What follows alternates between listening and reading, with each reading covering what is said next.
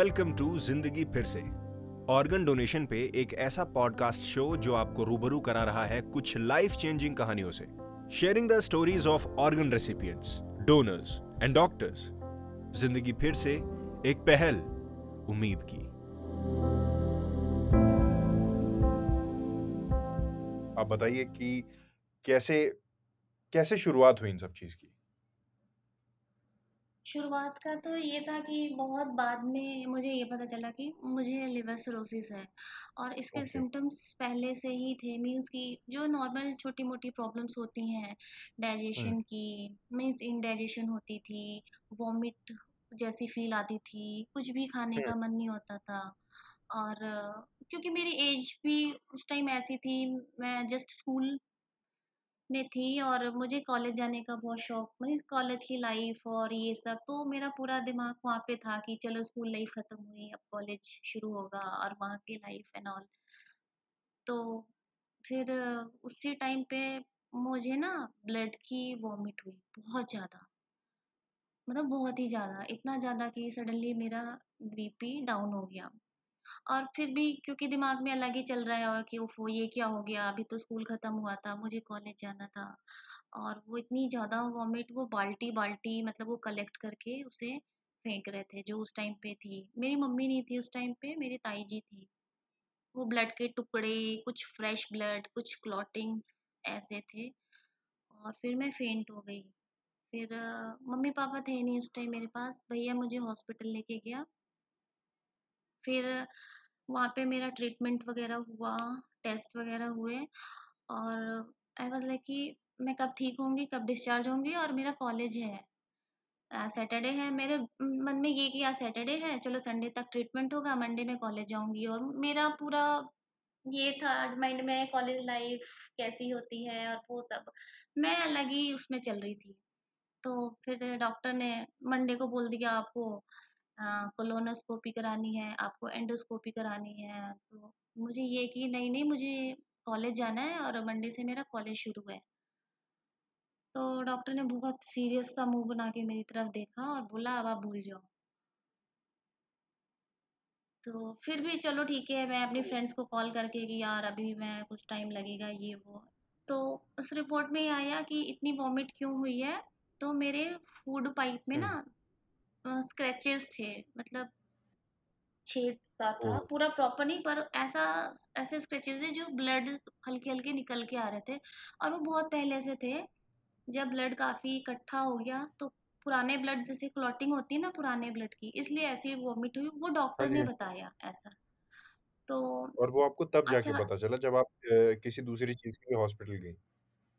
हाँ, उससे पहले भी एक जैसे बाद में सारे मम्मी व मम्मी मेरी बहनें बताती हैं कि नहीं रानू जब तुम छोटी थी तो एक बार और तुम ऐसे खून की उल्टी ऐसे हुई थी। तो डॉक्टर ने पता नहीं क्या कहा वो तो मुझे याद भी नहीं है क्योंकि मैं बहुत छोटी थी। तो ठीक है हो गया, ज़्यादा सीरियसली नहीं लिया क्योंकि सब ठीक था। फिर कॉलेज टाइम में ये सब हुआ तो फिर भी नहीं पता था कि ये लिवर सिरोसिस या लिवर की प्रॉब्लम है। ये था कि फ़ूड पाइप में प्रॉब्लम है और आपको वहाँ पे पैचिंग करानी है। तो फिर हम दिल्ली आए दिल्ली में एम्स में ट्रीटमेंट होता था मेरा। डॉक्टर गोविंद को मैं दिखाती थी। हम्म। तो वहाँ पे डॉक्टर बत्रा थे जिन्होंने अच्छा। मेरा पहला एंडोस्कोपी किया दिल्ली में। ये अब ये वो तो गोरखपुर की बात थी जो मैंने अभी तक बताया। कॉलेज स्कूलिंग और डॉक्टर का एडमिट एंड ऑल ये सब गोरखपुर की बात थी। उसके बाद मैं दिल्ली आई। जी। तो पहला एंडोस्कोपी डॉक्टर बत्रा ने किया। फिर उन्होंने डॉक्टर गोविंद को सजेस्ट किया तो उनका भी ये था कि ठीक है एवियन ले लो निरोबियन ले लो और जेविट ले लो ऐसे कुछ टैबलेट्स लिखे और लिवर का ध्यान रखो खाने पीने का रखो और पैचिंग कराते रहो क्योंकि तुम्हारे फ़ूड पाइप में स्क्रैचिंग है। ठीक है तो बहुत दिनों तक ऐसे पैचिंग होती रही फ़ूड पाइप की। डॉक्टर्स ना डेट देते थे पंद्रह दिन पे आना बीस दिन पे आना इक्कीस दिन पे आना और मेरा अप डाउन होता रहता था क्योंकि मेरे कॉलेज भी होते थे। हाँ तो फिर मैं सडनली इतने इतने दिनों तक गायब रहती थी तो मेरे फ्रेंड्स भी पूछते थे कि यार तुम कहाँ चली जाती हो इतने इतने दिनों के लिए? तो मुझे अच्छा नहीं लगता था ये सब बताना क्योंकि सब बहुत हैरान परेशान हो जाते हैं ना ये सोच के अच्छा तेरा ट्रीटमेंट चलता है तेरा ये तेरा वो। तो मैं बस यूँ ही टाल देती थी कुछ नहीं आ रहा ऐसे वैसे। फिर बाद में ना जो मेरी बहुत क्लोज फ्रेंड्स थी फिर मैंने उन्हें बताया।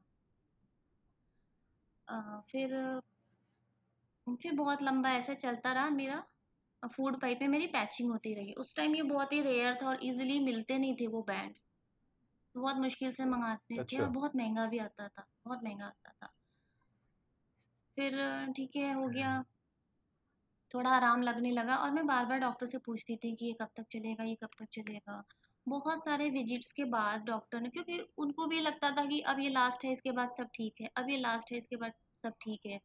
तो वो भी मुझे ऐसे बोलते थे। फिर अच्छा। बहुत लंबा टाइम तक 20 अ, 25-30 बार मैंने ये प्रोसीजर फ़ॉलो किया। एंडोस्कोपी के थ्रू वो पैचिंग करते थे।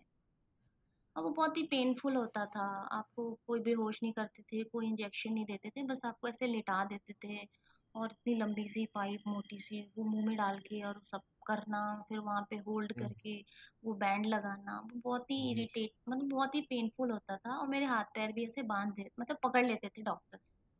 ओह!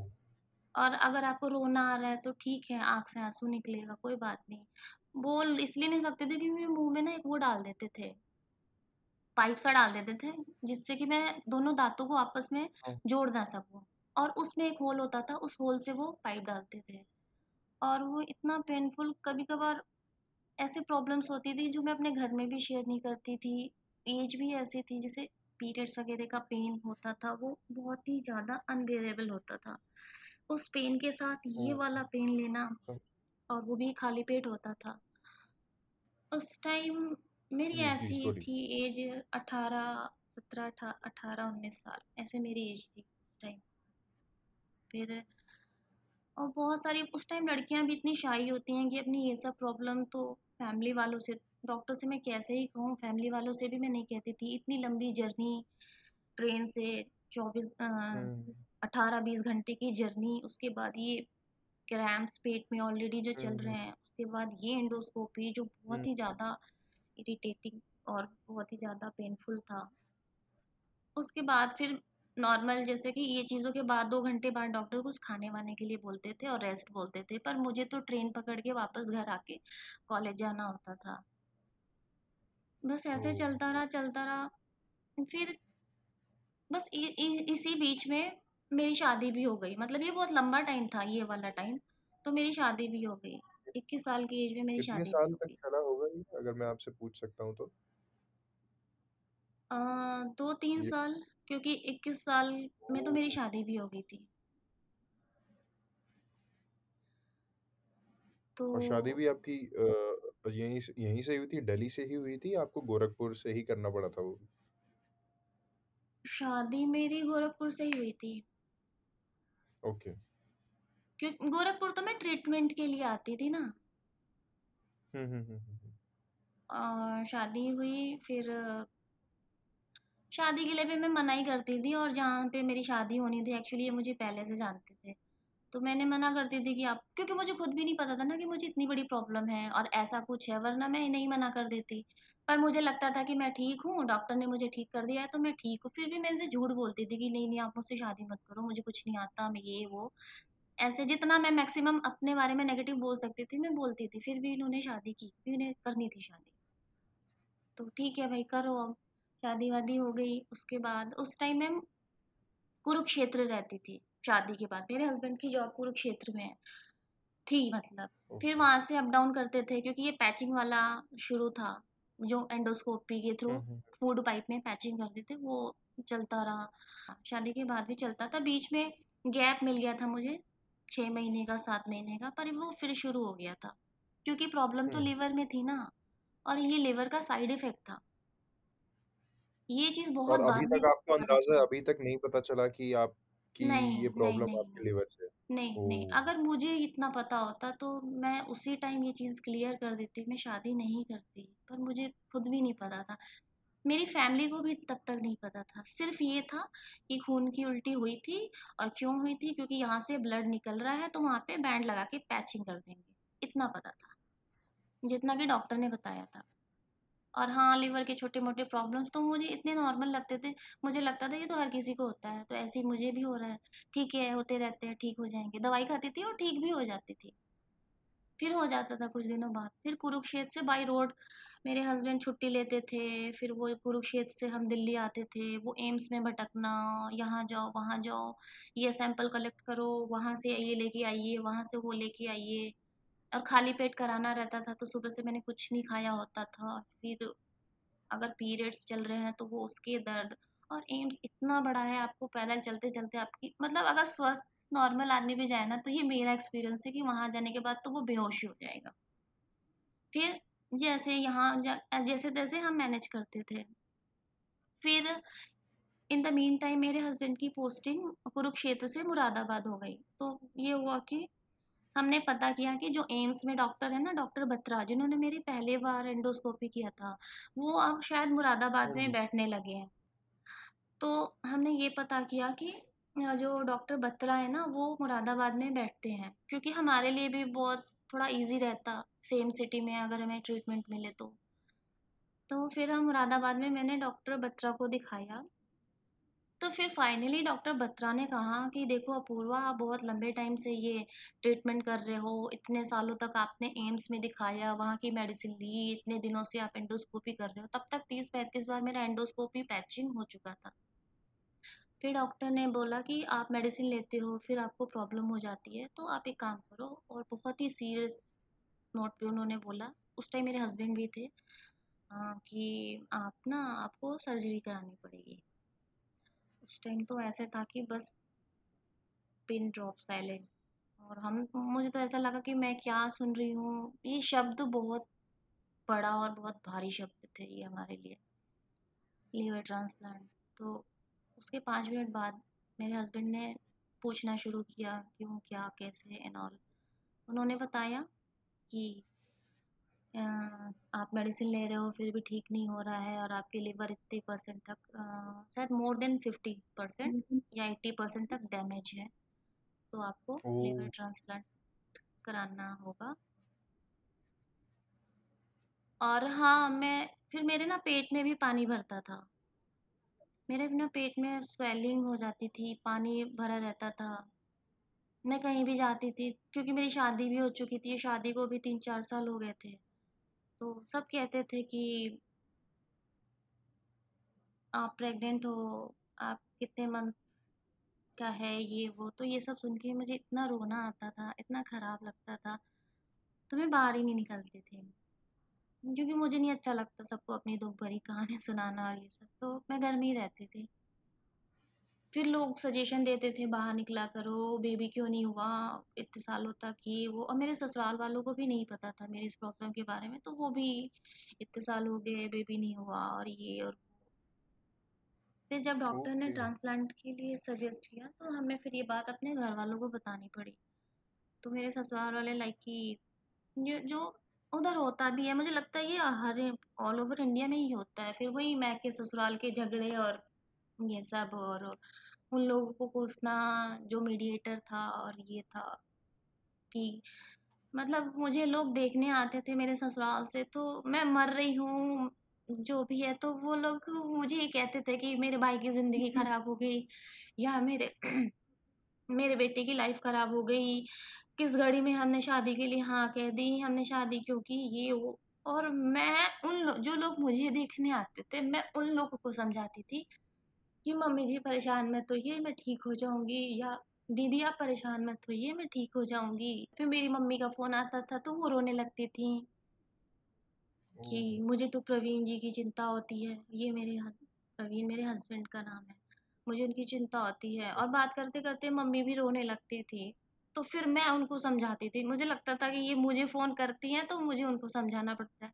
नहीं मम्मी, मैं ठीक हो जाऊँगी, आप टेंशन मत लीजिए, मम्मी भगवान के घर में देर है अंधेर नहीं और ये सब मैं उल्टा सबको समझाती थी। मेरे घर में लोग आते थे तो मेरा किचन देखते थे, मेरा बेडरूम देखते थे और रोने लगते थे कि तुम्हारे बाद ये सबका क्या होगा? मैंने कहा, मेरे बाद क्या होगा? मैं हूँ ना। या मेरे लिए कोई ड्रेस भी लेके आता था तो वो रोने लगता था कि रानू ये कपड़े, मेरा नाम वैसे रानू है घर का। तो लोग बोलते थे हाँ कि जी। रानू ये कब तक पहन पाएगी और ये वो फिर मैं अपने हस्बैंड को भी बोलती थी जब मेरे हस्बैंड आते थे ना ड्यूटी से घर पे तो मैं उनसे भी बोलती थी कि आप दूसरी शादी कर लो मेरे चक्कर में आप परेशान हो मेरे हस्बैंड बहुत अच्छे हैं बहुत कोऑपरेटिव है लेकिन उस और वो जब वाला मैं समय आपके लिए बहुत ज़्यादा भारी होगा, समझ सकता हूँ। मतलब और उस टाइम मैं भी पूरी कोशिश करती थी कि मेरे हस्बैंड को ये ना लगे कि उनकी वाइफ बीमार है, बिस्तर पे लेटी रहती है, तो मैं कितनी भी प्रॉब्लम में होती थी, पेन में आती थी ना, वो घर पे आते थे तो मैं ज़बरदस्ती हंसती थी, उनके लिए नाश्ता-वाश्ता लेके आती थी। और सबसे बड़ी प्रॉब्लम तो ये थी कि वो सब समझते थे इन सब चीज़ों को, तो वो मुझे उल्टा कहते थे, "तुम बैठो मैं ले लूँगा।" अपने शूज़ उतार के फिर वो खुद के लिए चाय-वाय बनाते थे, मेरे लिए पनीर रोस्ट करके लाते थे या जो भी डॉक्टर ने मेरी डाइट बताई होती थी, वो सब कुछ मेरे लिए लाते थे।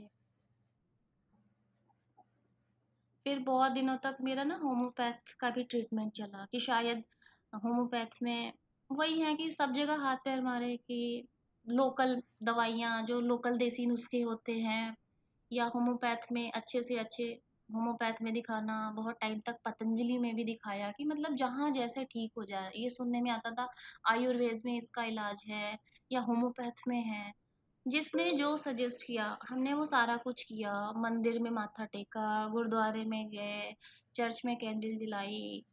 और उस टाइम मेरे हस्बैंड को कोई कुछ भी कह देता था वो सब मानते थे। वहाँ दिया जलाओ वहाँ चढ़ावा चढ़ाओ ये कर, वो सारा कुछ करते थे। फिर वहीं डॉक्टर बत्रा ने जब सजेस्ट किया तो हमने थोड़ा टाइम लिया क्योंकि लिवर ट्रांसप्लांट का डिसीज़न लेना बहुत बड़ा डिसीज़न था। फिर फिज़िकली भी मेंटली भी फाइनेंशियली भी हर तरीके से। फिर फाइनली मेरे हस्बैंड ने ही कहा हाँ वो एग्री कर गया कि हाँ चलो ठीक है। कर तो दिया पर पता नहीं कैसे उन्हें किया उन्हें भी नहीं पता था कि वो कैसे करा पाएँगे। मेरी सिस्टर भी थी उस टाइम पे।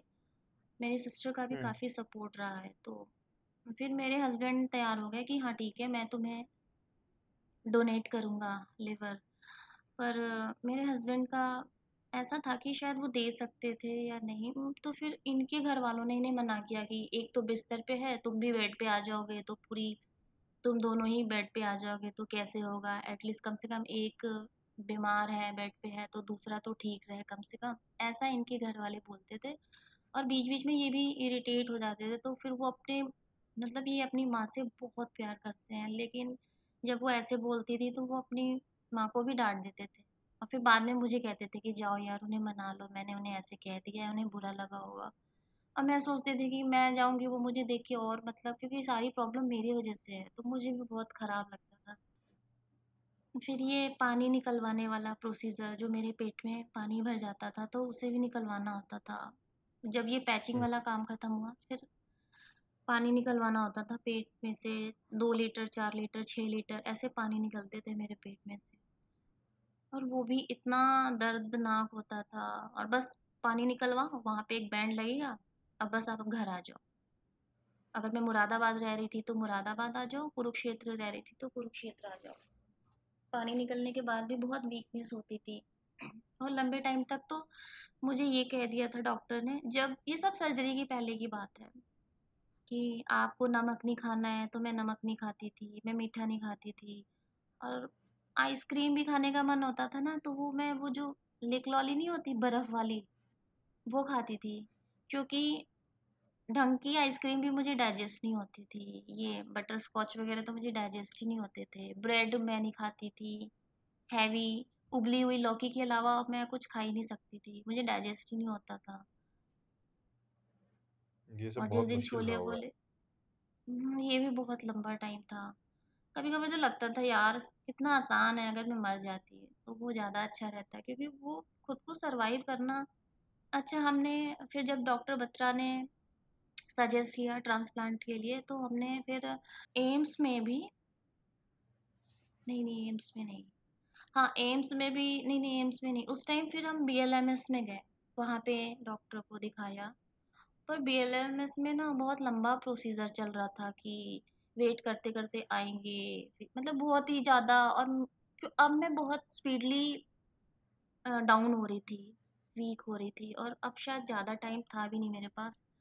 फिर डॉक्टर बत्रा ने ही उसी डिपार्टमेंट में लीवर ट्रांसप्लांट वाले डिपार्टमेंट में सजेस्ट किया डॉक्टर अंकुर को। मैं दिल से कह रही हूँ, एक तो भगवान ना करे किसी को इतनी बड़ी प्रॉब्लम हो और अगर हो ना तो डॉक्टर अंकुर ही उसे ट्रीट करे।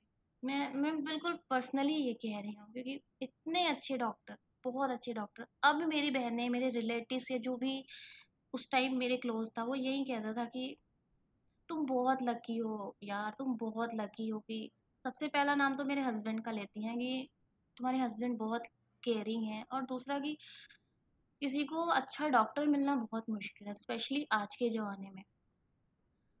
बहुत, उन्होंने इतना सपोर्ट किया मेंटली तो बहुत ही ज़्यादा। और मैं तो चलो बेड पे थी। उस टाइम मुझे तो ऐसा लगता था कि मेरे हस्बैंड डिप्रेशन में ना चले जाएँ। इतने अच्छे से डॉक्टर अंकुर ने उन्हें सपोर्ट किया समझाया और ये यकीन दिलाया कि अपूर्वा बिल्कुल ठीक हो जाएगी। आपकी कहानी ने मेरे को एकदम से मतलब निशब्द कर दिया अपूर्वा। शायद मैं ट्वेंटी परसेंट भी अभी आपको बता ही नहीं पा रही हूँ। नहीं आप आपके गले की आवाज़ भारी हो गई है इससे और भी ऐसी ऐसी बातें पता चल रही हैं। बहुत आपने बहुत दुख देखा है आपने आप आपकी बातों से पता चल रहा है। ये सारी बातें मैं जान सकता हूँ किस साल की है कब कौन से साल में शुरू हुई और कौन से साल में जाके आपको राहत मिलना चालू हुआ? हाँ अ, मेरा सबसे ज़्यादा क्रिटिकल कंडीशन था 2013 में। उस टाइम तो खाना पीना वो नमक नहीं खाना क्योंकि पानी भर रहा है पानी निकलवाने जाती थी मैं। और इतना दर्द होता था पानी निकलवाने टाइम भी वो एक निडल मोटी सी निडल आपको ऐसे ही चुभो देते थे पेट में है ना? कोई ओ बेहोश नहीं करना कुछ नहीं करना। फिर पता नहीं क्यों उस टाइम भी मुझे लगता था कि डॉक्टर अंकुर करेंगे तो मुझे कम दर्द होगा क्योंकि वो इतने अच्छे से पहले वो मेंटली आपको रिलैक्स कर देते हैं सच में ऐसा लगता है कि उनके हाथों में भी जादू है। मतलब एक इम्पॉसिबल चीज़ है ना, और अगर डॉक्टर अंकुर उसे ट्रीट करें, मैं मेडिकली कह रही हूँ तो मुझे लगता है कि जैसे वो हंड्रेड परसेंट आपका पेन है, वो फिफ्टी परसेंट तो आ ही जाना है। जैसे कोई जादू की छड़ी घूम गई हो, ऐसे वाला है। कंडीशन इतनी ख़राब रहती थी कि रात को बारह बजे, दो बजे, सुबह तीन बजे अगर मुझे प्रॉब्लम है पेन है, बुखार है तो मैं कभी भी मेरे हस्बैंड या मेरी फैमिली में से कोई भी डॉक्टर अंकुर को कभी भी कॉल कर सकता था। और आप, अच्छी बात ये है कि वो उठा भी लेते थे और रिस्पॉन्ड भी करते थे मेडिसिन भी बताते थे। आपसे कब मिले डॉक्टर अंकुर? आपसे कब मिले? डॉक्टर अंकुर को मुझे अ, वही जब हम बीएलएमएस से गए बेल कपूर में हम्म। फिर डॉक्टर हाँ डॉक्टर बत्रा ही जब हम मुरादाबाद में डॉक्टर बत्रा को दिखाते थे तो फिर वो वहाँ पे बैठना बंद हो गया। तो फिर डॉक्टर बत्रा ने ही कहा कि, मैं बेल कपूर में ही बैठता हूँ, आप वहाँ आके मुझे दिखाओ। और बेल कपूर में ही उन्होंने मुझे ट्रांसप्लांट के लिए सजेस्ट किया एंड बेल कपूर में ही उन्होंने डॉक्टर अंकुर का बताया। डॉक्टर अंकुर का बताया नहीं, उन्होंने वो डिपार्टमेंट में भेजा। लेबर वाले डिपार्टमेंट में। वहाँ पे मैं अंकुश से मिली और एक और डॉक्टर है, उनका मैं नाम नहीं जानती हूँ। तो उन्होंने सजेस्ट किया डॉक्टर अंकुर का नाम। फिर हम डॉक्टर अंकुर से मिले और डॉक्टर नेगी भी थे उस टाइम पे और उस टाइम मेरी बोन डेंसिटी भी बहुत कम थी। प्लेटलेट्स मेरे बारह के आसपास थे। एच तो मेरा कम रहता ही था। ब्लीडिंग कॉन्टीन्यूस होती रहती थी एंड मेरे बॉडी पे ना थक्के थक्के से दिखते थे। क्लॉटिंग्स वगैरह। हाथ पे दिख गया फेस पे दिख गया।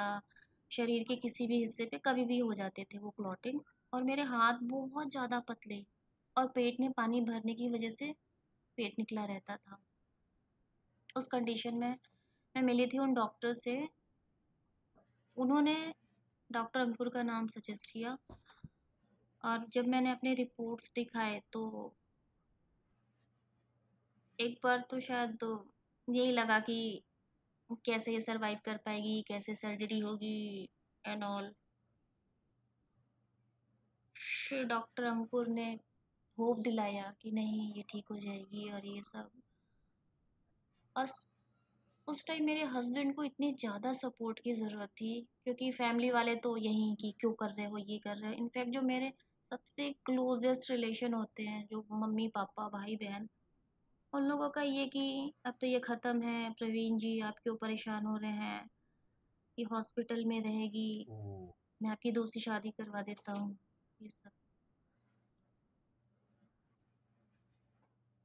तो उन लोगों से भी फाइट करना उन लोगों के अगेंस्ट जाना पैसे का भी अरेंजमेंट करना ये सब भी था। और फिर मेरे पास आके मुझे ये शो करना और मेरे साथ ऐसे बिहेव करना कि जैसे सब ठीक है और तुम भी ठीक हो जाओगी।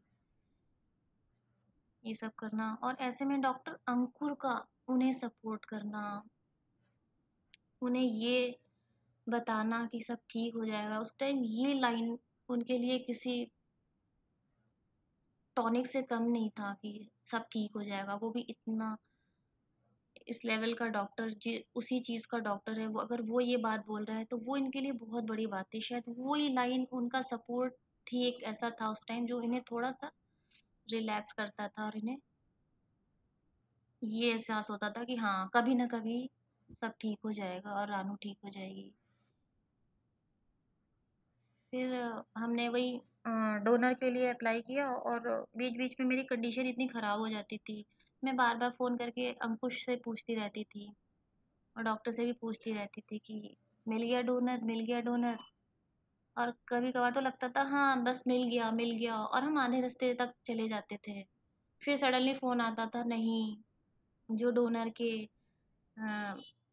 पेरेंट्स हैं या घर वाले हैं, उन्होंने मना कर दिया। तो फिर हम वापस आ जाते थे। एक दो बार तो ऐसा हुआ था। तीसरी बार जब कॉल आई कि हाँ ठीक है डोनर मिल गया है आप आ जाओ तो मेरे घर वाले तो लाइक ठीक है ये पैक कर लो ऐसे कर लो पैसे का अरेंजमेंट गाड़ी वाड़ी सब। अब मुझे लगता था कि दो बार की तरह इस बार भी ऐसे ही होगा अभी बीच में कॉल आएगी आई एम सॉरी उन्होंने मना कर दिया और ये वो। तो मैं ये सोच के मैं फिर ज़्यादा टेंशन नहीं लिया क्योंकि इतनी बड़ी सर्जरी अगर होने वाली हो तो टेंशन हो जाती है ना बहुत। तो इसलिए बिल्कुल बिल्कुल। फिर कोई कॉल ही नहीं आई आई एम सॉरी वाली कोई कॉल नहीं आई। तो बस हम दिल्ली चले ही गए और तब तक भी कोई कॉल नहीं आई। तो अब लगने लगा कि नहीं यार, अब तो सच्ची में होगा। तो वही, उसके और हाँ इस बीच मेरे जो ट्रांसप्लांट से पहले जो इतने सारे टेस्ट होते हैं, आपकी गाइनो से रिलेटेड, आपकी दांत, आँख, नाक, कान मतलब सत्तर टेस्ट हुए मेरे सर्जरी से पहले। बहुत सारे टेस्ट हुए। उसमें से कुछ बहुत ही ज़्यादा पेनफुल थे। बहुत ही भूखे प्यासे रहने वाले टेस्ट थे। शरीर में इतनी जगह नीडल्स लगा के वो पता नहीं क्या क्या चेक करना, वो एक अलग ही टाइम था। मेरे हाथ में परमानेंट नीडल लगी रहती थी टेस्ट के लिए। फिर फाइनली ट्रीटमेंट शुरू हुआ। इन्हें साइन वाइन करना था पेपर्स पे। वो साइन वाइन करके इनकी आँख से तो आँसू ही निकलते थे बस। हर जगह साइन करते समय इनके हाथ हाथ भी कांपते थे। बीच में फाइनेंशियल कंडीशन इतनी ज़्यादा ख़राब थी, कहीं भी कॉल करो तो फिर ये भी लगता था कि कहीं वो ये ना सोच रहा हो कि हम पैसे के लिए फ़ोन कर रहे हैं और ये सब। वो भी एक फ़ेज़ था, वो भी बहुत लंबा चला। फिर जब ट्रीटमेंट शुरू हुआ और मुझे स्ट्रेचर पे फाइनली रूम में लेके गए तो मैं सबको लास्ट टाइम भी खुश देखना चाहती थी और हैप्पी हैप्पी वाला माहौल चाहती थी। तो मैं ना सबको ऐसे बाय बाय करने लगी। फिर फाइनली वो दरवाज़ा बंद करते हैं ना जिसके बाद सिर्फ़ पेशेंट जाता है और आपके रिलेटिव और हस्बैंड कोई नहीं जाता। मुझे जी अभी भी जी। याद है वो सीन वो बीच में एक होल होता है कांच का वो शीशा लगा होता है पूरा दरवाज़ा बंद होता है और बीच में कांच लगी होती है। वहीं से आप बस आर पार देख सकते हैं ट्रांसपेरेंट सा कांच होता है। वहाँ से मैंने अपने हस्बैंड को बाय किया बड़ी सी स्माइल के साथ। और इशारों इशारों में कहा जैसे जा रही हूँ वैसे ही आऊँगी। ऐसे। और मेरे हस्बैंड उस टाइम बहुत रो रहे थे। फिर जब सब चले गए ना मेरे सामने से और जब मैं अकेली आई, उस टाइम मुझे बहुत रोना आया, बहुत रोना आया। पर बस एक निडिल लगी मुझे। और उसके बाद से दो दिन, तीन दिन जो भी हुआ होगा सर्जरी हुई। फिर मेरी आँख खुली और उस दो सेकंड में मुझे लगा कि मेरी आत्मा शरीर से निकल रही है कि मैं ठीक हो गई हूँ। फिर जब मेरी आँख खुली तो मैंने अपनी बॉडी चेक की। मेरी आँख के सामने सिर्फ़ दो लोग थे। पूरी बॉडी कवर थी कैप लगे हुए थे ग्लव्स थे शू कवर थे एप्रेन था। एक डॉक्टर अंकुर और एक मेरे हस्बैंड मैं आपसे पूछ सकता हूँ कि आपको डोनर कहाँ से मिले? अ, मेरा लाइव डोनर नहीं था, मेरा क्रेडिबल डोनर था। मतलब हमने रजिस्ट्रेशन करा रखी थी ना डोनर की, तो वो ब्रेन डेड केस होता है। अच्छा, अच्छा। तो वो फैमिली को रिवील नहीं करते शायद। Okay, okay, okay. हुँ। तो आपको ये प्रोसेस मतलब डोनेशन आपको मिला कैसे? आपको कैसे पता चला कि हाँ, अब आपकी की सेटलमेंट हो गया है, अब काम हो गया है फाइनल जैसे ये आपको सारा आप कुछ जो डॉक्टर बत्रा ने जब सजेस्ट किया ना ट्रांसप्लांट के लिए, तो बीएल कपूर में जो वो होता है ना, वो सेक्शन जैसे अलग-अलग डिपार्टमेंट होते हैं, गायनी का अलग होता है, डेंटल का अलग होता है, ऐसे ट्रांसप्लांट का जो डिपार्टमेंट था, वहाँ पे हम गए, तो वहाँ पे जो रिसेप्शन पे बैठे हुए थे, मुझे उन डॉक्टर का नाम नहीं याद आ रहा है। अंकुश भी था, अंकुश का नाम याद है। फिर हमारी अंकुश से बात हुई, अंकुश ने सारा प्रोसीजर बताया कि ऐसे-ऐसे होता है, ये-ये होता है, आप ऐसे अप्लाई करो, सारा डिटेल ए टू ज़ेड।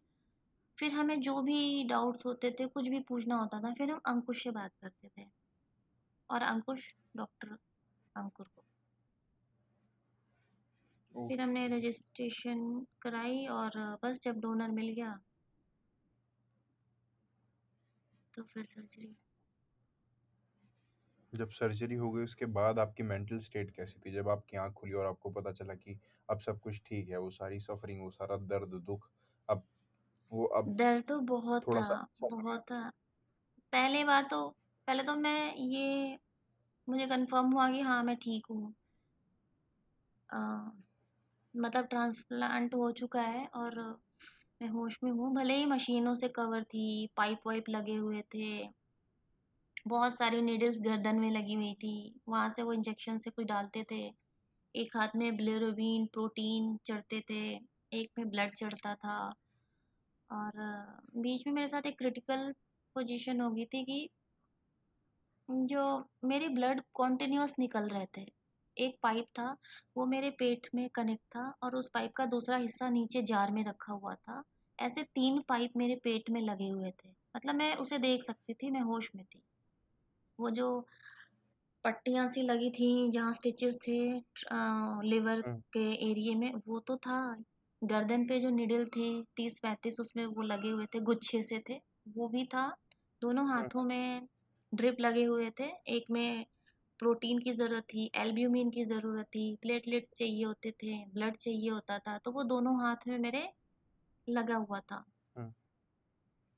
और हुँ, तीसरा मेरे पेट में 2-3 पाइप लगे हुए थे क्योंकि शायद अ, लिवर ने रिजेक्ट कर दिया था, मेरी बॉडी को एक्सेप्ट नहीं किया था या जो भी इतना डिटेल तो नहीं पता पर कुछ प्रॉब्लम थी। वो कॉन्टिन्यूअस ब्लड निकल रहा था और एक तरफ़ ब्लड चढ़ रहा था, एक तरफ़ निकल रहा था, चढ़ रहा था, निकल रहा था। शायद दूस 2 बार दूसरी बार फिर ओटी में ले गए, दूसरी बार सर्जरी हुई और उस वक़्त ऐसा लग रहा था कि जैसे अब ख़त्म, अब ख़त्म, बॉडी ने रिस्पॉन्ड नहीं किया, बॉडी ने एक्सेप्ट नहीं किया और अब सब ख़त्म। मुझे अभी भी याद है वो जो नर्स थे ना तीन मेरे रूम में, वो ऐसे बात कर रहे थे कि इसे केरला जाना चाहिए, केरला शिफ्ट हो जाना चाहिए एंड मैं बोल तो सकती नहीं थी पर मैं अवेयर बहुत ज़्यादा थी, कॉन्शियस बहुत ज़्यादा थी अपने आप को लेके। मुँह से नहीं बोल सकती थी तो मैं बाकी कॉन्शियस थी। फिर डॉक्टर अंकुर आए और बहुत ही पोलाइटली, बहुत ही प्यार से, बहुत ही नॉर्मली उन्होंने बोला, "सी अपूर्वा ऐसे-ऐसे केस है तो हम आपको दूसरी दोबारा लेके जाएँगे और सर्जरी करेंगे।" पता नहीं क्यों मुझे ऐसा लगा कि वो घबराए हुए हैं पर मैंने कहा कि हाँ, सब ठीक है, सब ठीक हो जाएगा। तो बस उसके बाद फिर वहीं एक इंजेक्शन लगा और उसके बाद जब मुझे होश आया तो मुझे यही था कि अब सर्जरी हो गई है दोबारा और मैं दोबारा आ गई हूँ बाहर और आप सब ठीक है। उसी टाइम पे बीच में शायद मैं तीन दिन के लिए सो गई थी। वो शायद मैं कोमा में गई थी तीन दिन के लिए। अच्छा। हाँ, और वो तीन दिन बाद मतलब सब बताते हैं मेरी बहनें और मेरे हस्बैंड और सब बताते हैं कि हम सब तुम्हें इतना जगाते थे, इतना जगाते थे, तुम जगती नहीं थी, बस सोई रहती थी। सांस तो चल रहा था, बाकी और साँस के अलावा कोई मूवमेंट नहीं था। फिर डॉक्टर अंकुर के पास मेरे हस्बैंड ने पूछा तो उन्होंने बोला कि ऐसा होता है बीच में कोमा में लोग जाते हैं और ये कोमा में चली गई है। मैं बिल्कुल सो गई थी तीन दिन के लिए, सिर्फ़ सांस चल रही थी और कुछ नहीं। फिर वो डॉक्टर आए, मेरे नोर बोन नैरो होता है ना जो पीछे हाँ, स्पाइन के नीचे, वहाँ से कुछ इंजेक्शन लिया। ये मुझे बाद में सिस्टर और हस्बैंड बताते हैं क्योंकि तीन दिन बाद जब मैं होश में आई तो मेरी आदत है मैं खुद को चेक करती रहती थी कि अब कहाँ से क्या कटा है, कहाँ पे क्या लगा हुँ। है। तो मेरा हाथ ऐसे सडनली पीछे गया, तो वहाँ पे एक बड़ा-सा टेप लगा हुआ था, स्पाइनल के नीचे वाले हिस्से पे जहाँ पे बोन नैरो होता है, वहाँ पे। तो मैंने पूछा कि यहाँ पे ये चिप क्यों लगा हुआ है? मतलब यहाँ पे भी कुछ हुआ था क्या? मैं तो पूछती ही थी कि अब क्या हुआ था? अब क्या हुआ था मेरे साथ? तो उन्होंने बोला कि हाँ, वहाँ से ना वो डॉक्टर आए थे, वहाँ से कुछ लेके गए थे और रानो तुम ना तीन दिन के लिए सो गई थी। फिर वो नर्स भी कहती थी कि आप देखो इतनी मुश्किल से आपकी सर्जरी हुई है, फिर मैं आपको पेन किलर दे दूँगा दे दूँगी पेन किलर लिवर के लिए अच्छा नहीं होता है। तो मैं कहती थी नहीं, नहीं ऑलरेडी मतलब मैं मन में सोचती थी ऑलरेडी बहुत पैसे लगे हैं, मेरे हस्बैंड भी बहुत परेशान है मैं और परेशान नहीं करूँगी। तो मुझे भी लगता था कि नहीं, नहीं अब मैं ठीक होंगी, तो मैं उस पेन को बर्दाश्त करती थी। बहुत भयंकर वाला दर्द होता था कभी-कभी और नर्सेज़ कहती थी कि जब बहुत ज़्यादा बर्दाश्त ना हो तब बताना, तब मैं आपको पेन किलर दे दूँगी। वो बॉटल में डाल देंगी निडल। फिर वो पेन किलर मैं अवॉइड करती थी, जितना मैक्सिमम मैं बर्दाश्त करना चाहती थी, कर लेती थी, ये सोच के कि अब मैं और अपनी फैमिली को परेशान नहीं करूँगी। जो मेरे लिए अच्छा होगा मैं वो करूँगी। ठीक होने के बाद जो आपका रिकवरी टाइम था हुँ। वो कैसा रहा आपका? रिकवरी टाइम कैसा रहा? जब मैं डिस्चार्ज होके घर आई, तो मेरी मम्मी और मेरी सासू माँ दोनों लोग थे घर पे। मेरी सिस्टर जॉब करती थी, तो वो बाहर थी।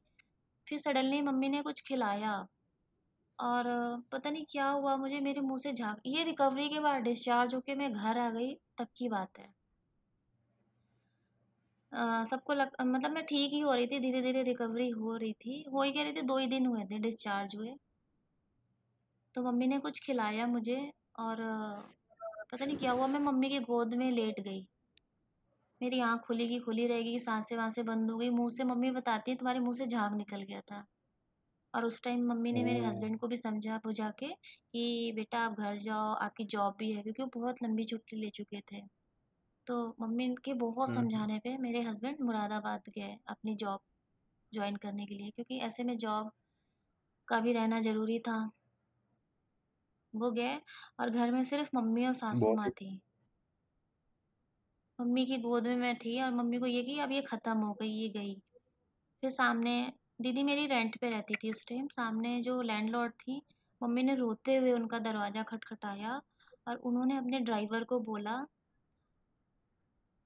उस टाइम तो वो ड्राइवर जैसे भगवान बन के, दूत बन के आया वो। वो ड्राइवर आया और फटाफट मुझे गाड़ी में बिठा के और इतनी स्पीड में वो गाड़ी ले गया, बीच में ट्रैफ़िक-व्रैफ़िक आई, सबको क्रॉस करते हुए, इमरजेंसी बताते हुए, बताया। बीच में मम्मी ने कॉल किया मेरी बहन को कि शालू ऐसे-ऐसे हो गया है, रानू की हालत बहुत ख़राब है और फिर शालू ने दीदी ने डॉक्टर अंकुर को कॉन्टैक्ट किया। डॉक्टर अंकुर भी फ़ोन पे बात करते-करते घर से निकल गए इमरजेंसी में दीदी को बुलाया उन्हें बोलो इमरजेंसी में शिफ्ट हुए हैं। मैं इमरजेंसी में गई, उधर से डॉक्टर अंकुर भी बहुत ही जल्दी और जितनी जल्दी हो सके वो आए इमरजेंसी ये सब कुछ सडनली था। मैं इमरजेंसी वार्ड में गई और नर्सेज़ बताती थी मेरे होश में आने के बाद कि आपका इतना इमरजेंसी था कि आपके कपड़े उतारने का भी टाइम नहीं था। उतनी देर में ही बहुत लेट हो गया। दो सेकंड भी अगर आप लेट आते तो आप ख़त्म थे। तो कैंची से आपके कपड़े काटे और वो प्रेसिंग वो प्रेस होते हैं ना करंट देते हैं। वो सब जी, हुआ जी। कैंची से कपड़े-वपड़े काटने के बाद। वो सब हुआ फिर शायद साँस आई। जब भी आपका रिकवरी का टाइम चल हुँ। रहा था तब ये सब? हाँ, तब ये सब हुआ। तो फिर ये एक तरीके से मैं तीसरी बार गई। 2 बार तो तभी था जब मेरी एक बार तो जब मेरी बॉडी ने से कंटीन्यूअस ब्लीडिंग होने लगी, बॉडी ने एक्सेप्ट नहीं किया। फिर ये तीसरा ये जब मैं घर से गई। और जो ड्राइवर जो मेरी फैमिली को नहीं जानता, मेरी मम्मी को नहीं जानता, मुझे नहीं जानता। वो ड्राइवर ने इतना रिस्क लिया, गाड़ी-वाड़ी चला के गया और उसने मुझे ब्लड भी डोनेट किया। उस टाइम इमरजेंसी में चाहिए था मुझे ब्लड, तो उसने ब्लड भी डोनेट किया। और मैं उसे जानती नहीं हूँ, कोई नहीं जानता उसे। बस वो ब्लड दिया और वो चला गया। तो ऐसे में कब कौन किस रूप में आ जाता है आपकी हेल्प के लिए, कुछ नहीं कह सकते। और सच में अब मुझे लगता है कि चमत्कार होते हैं, मिरेकल्स होते हैं। सच में होते हैं। बिल्कुल, आपकी कहानी सुन के आई थिंक जो भी आपकी इस इंस्पायरिंग कहानी को सुनेगा उसको भी यही लगेगा कि सच में चमत्कार होते हैं, सच में भगवान पे विश्वास रखना आपको एक अच्छा फल देता है। और और आपकी सबसे जितनी भी बड़ा सफरिंग्स चमत्कार सबसे बड़ा चमत्कार मेरा बेटा है। इन सब के बाद हुआ। इसीलिए मैं कहती हूँ जब भी कोई मुझसे पूछता है कैसी हो?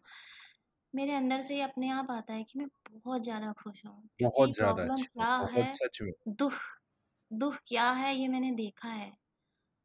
और जब भी कोई बिल्कुल, मुझसे पूछता बिल्कुल, है बिल्कुल। कैसी हो? मैं अपनी सिचुएशन को उससे कनेक्ट कर लेती हूँ अपने आप जो मैंने देखा है। तो कंपैरेटिवली उस सिचुएशन से मैं बहुत ज़्यादा अच्छी हूँ। मेरी फैमिली कंप्लीट है। मुझे अब ये नहीं सुनना पड़ता शादी को इतने टाइम हो गए। और आपकी सोच और आपकी विल पावर बहुत इम्पोर्टेंट है। बिल्कुल, बहुत ज़्यादा ज़रूरी है और आपकी इस कहानी को सुन के ये बहुत अच्छा एग्ज़ाम्पल मिला है कि आपकी सोच और अगर आपकी विल पावर पॉज़िटिव है, तो कोई भी परेशानी का हल निकल सकता है। और आपके साथ-साथ आपके एग्ज़ैक्टली। हस्बैंड को भी सैल्यूट है मैम, अपूर्वा। हाँ, मेरे हस्बैंड ने बहुत, क्योंकि बहुत साथ आप दिया है। सफ़र कर रही थी, साथ में वो भी उतना ही मैं कहूँगा कि मेंटली, इमोशनली, फिज़िकली बहुत ज़्यादा सफ़र मुझसे कर रहे ज़्यादा। मुझसे ज़्यादा। बिल्कुल, बिल्कुल। ज़िंदगी फिर से है कि इस एपिसोड में अपनी कहानी शेयर करने के लिए तहे दिल से शुक्रिया और अपूर्वा जी और क्या ही बोलूँ मतलब मैं बहुत शब्द नहीं है आपकी इस कहानी के बाद मैं कुछ बोलूँ। आपकी स्टोरी बहुत लोगों को इंस्पायर करेगी, बहुत लोग आपसे काफ़ी कुछ सीखेंगे। इस एपिसोड को इतना मीनिंगफुल बनाने के लिए बहुत-बहुत धन्यवाद Apurva. Thank you so much ज़िंदगी फिर से है का ये एपिसोड सुनने के लिए this podcast is an initiative by doctor Ankur Garg और इस पॉडकास्ट को आप स्पॉटिफाई जियो सावन गाना और सारे ऑडियो प्लेटफॉर्म्स पर सुन सकते हैं। हैवी गो ज़िंदगी फिर से। मिलेंगे दोबारा।